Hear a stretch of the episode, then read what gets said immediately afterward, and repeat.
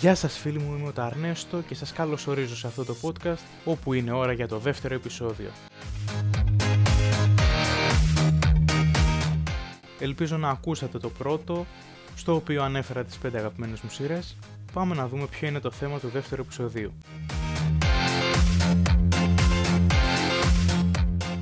Για το δεύτερο επεισόδιο λοιπόν έκανα αρκετές σκέψεις, ήμουν ανάμεσα σε διάφορες σειρές και ταινίες τελικά αποφάσισα να μην κάνω τίποτα από τα δύο. Για ποιο πράγμα θα μιλήσουμε λοιπόν; Είναι ώρα για Tom Hanks. Αποφάσισα να κάνω ένα αφιέρωμα σε αυτόν τον ηθοποιό τον οποίο λατρεύω.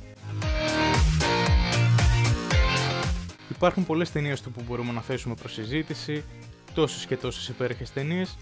Συνειδητοποίησα όμως πως οι τρεις τελευταίες ταινίες που είδα είναι αυτό ακριβώς που θέλω να συζητήσω σε αυτό το αφιέρωμα.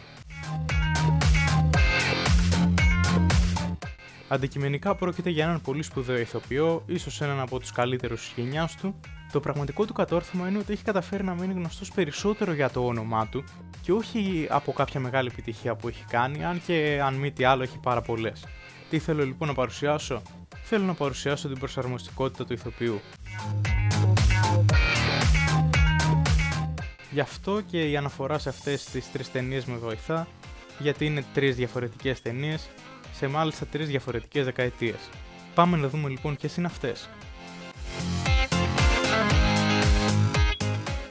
Η πρώτη ταινία που θα αναφέρω είναι το Bachelor Party. Δεν νομίζω ότι είναι ιδιαίτερα γνωστή, λογικά δεν θα την ξέρετε, ούτε εγώ την ήξερα.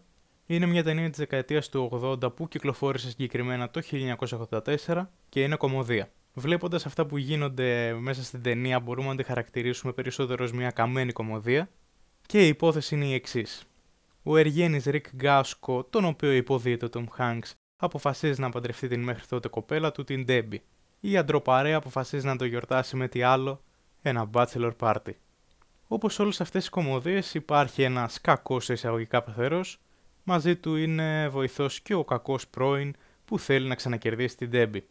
Εδώ βλέπουμε μια ομοιότητα με την ταινία Γαμπρός Συμφοράς που κυκλοφόρησε αρκετά χρόνια αργότερα, αλλά έχοντας δει και τις δύο ταινίες, μπορώ να πω με σιγουριά ότι δεν είναι τελικά και τόσο όμοιες.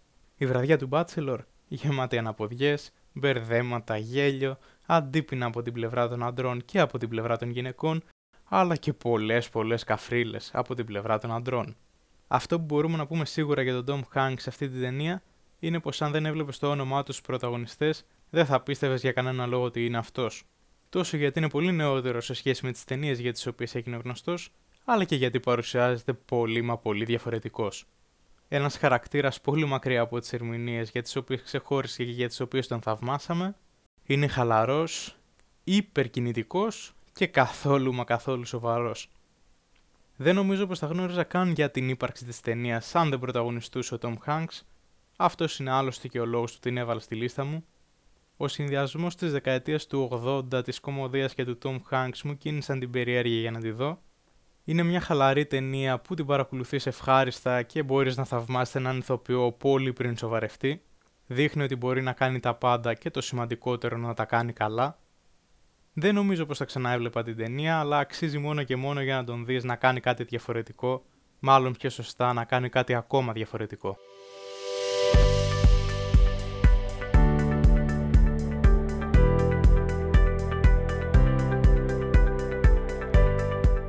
Για την δεύτερη ταινία θα πάμε αρκετά χρόνια μπροστά και θα φτάσουμε λίγους μήνες πριν από σήμερα. Πρόκειται για τον Greyhound. Είναι μια καινούργια ταινία που κυκλοφόρησε το 2020. Δυστυχώς λόγω της πανδημίας δεν παίχτηκε ποτέ στους κινηματογράφους, αλλά βγήκε κατευθείαν στο Apple TV.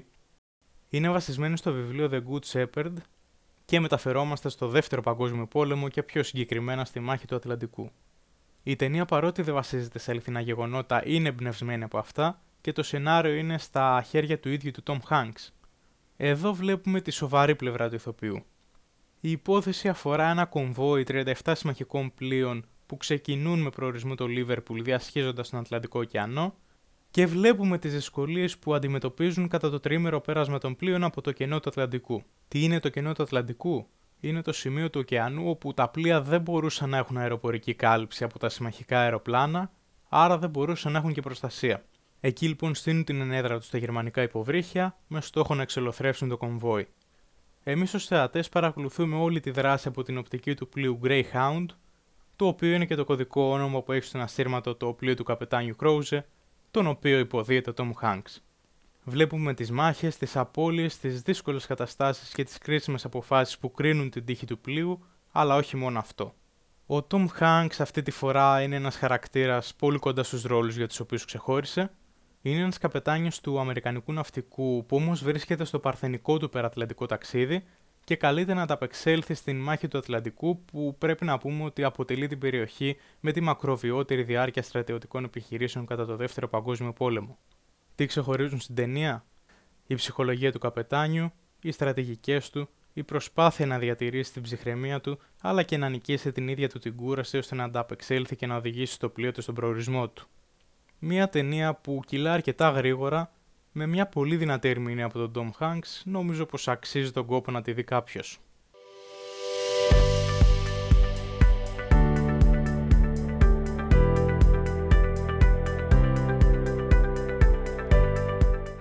Η τρίτη και η τελευταία ταινία στην οποία θα αναφερθώ είναι μια ρομαντική κομμεντή και είναι το «Έχετε μήνυμα στον υπολογιστή σας».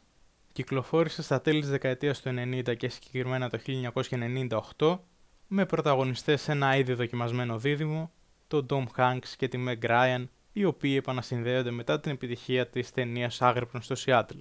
Στην υπόθεση της ταινίας, ο Τζο Fox και η Kathleen Kelly συνομιλούν διαδικτυακά ανταλλάσσοντας email και οι δύο διατηρούν σχέση με άλλα άτομα και οι δύο δείχνουν την ίδια ανυπομονησία κάθε φορά που περιμένουν ένα μήνυμα ο ένας από τον άλλον μπροστά από την οθόνη του υπολογιστή.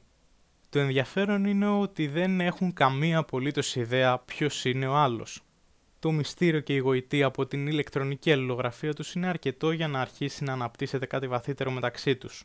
Χωρίς να το γνωρίζουν λοιπόν, η δουλειά τους αφορά το ίδιο αντικείμενο. Τα βιβλία. Όταν ο Τζο εγκαινιάζει ένα κατάστημα της αλυσίδας των επιχειρήσεών του δίπλα στο μικρό βιβλιοπωλείο της Κάθλιν, τότε ξεκινά μεταξύ τους ανταγωνισμός και τότε μπαίνουμε και στο ζουμί της ιστορίας μας. Δύο άγνωστοι που γνωρίζονται πολύ καλύτερα από ό,τι νομίζουν.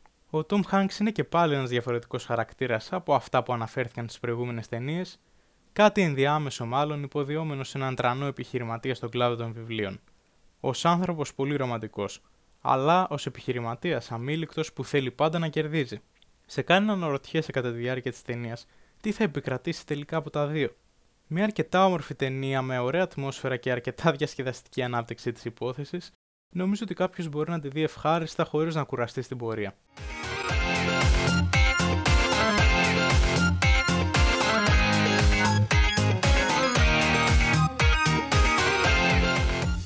Αυτές ήταν λοιπόν οι πιο πρόσφατες ταινίες που παρακολούθησα με πρωταγωνιστή τον Tom Hanks. Ξέρω πως υπάρχουν πολύ καλύτερες ταινίες για τις οποίες μπορούμε να μιλήσουμε, ίσως και να μιλήσουμε κάποια στιγμή στο μέλλον για αυτές. Προς το παρόν αυτές οι τρεις, σαν και όχι τόσο δημοφιλείς, με βοήθησαν να παρουσιάσω, όπως είπα, αυτό ακριβώς που ήθελα, την ευελιξία δηλαδή του ηθοποιού να αναλαμβάνει διαφορετικούς ρόλους πετυχημένα, Ήταν τρεις ταινίες διαφορετικού χαρακτήρα με διαφορετικές απαιτήσεις. Δεν ξέρω, αλλά πιστεύω ότι δείχνει πως μπορεί, αν όχι να κάνει τα πάντα, να κάνει σίγουρα πάρα πολλά και να τα κάνει με μεγάλη επιτυχία. Αυτό ήταν το δεύτερο επεισόδιο του podcast. Ήταν ώρα για Tom Hanks. Ελπίζω να σας άρεσε. Εάν δεν ακούσατε το πρώτο επεισόδιο που μιλάω για τις 5 αγαπημένες μου σειρές, μπορείτε να το ακούσετε. Και αν θέλετε να συνεχίσετε να ακούτε αυτό το podcast, μπορείτε να το ακολουθήσετε. Σας ευχαριστώ πολύ που με ακούσατε. Καλή συνέχεια. Και σε περίπτωση που δεν τα ξαναπούμε, good afternoon, good evening and good night.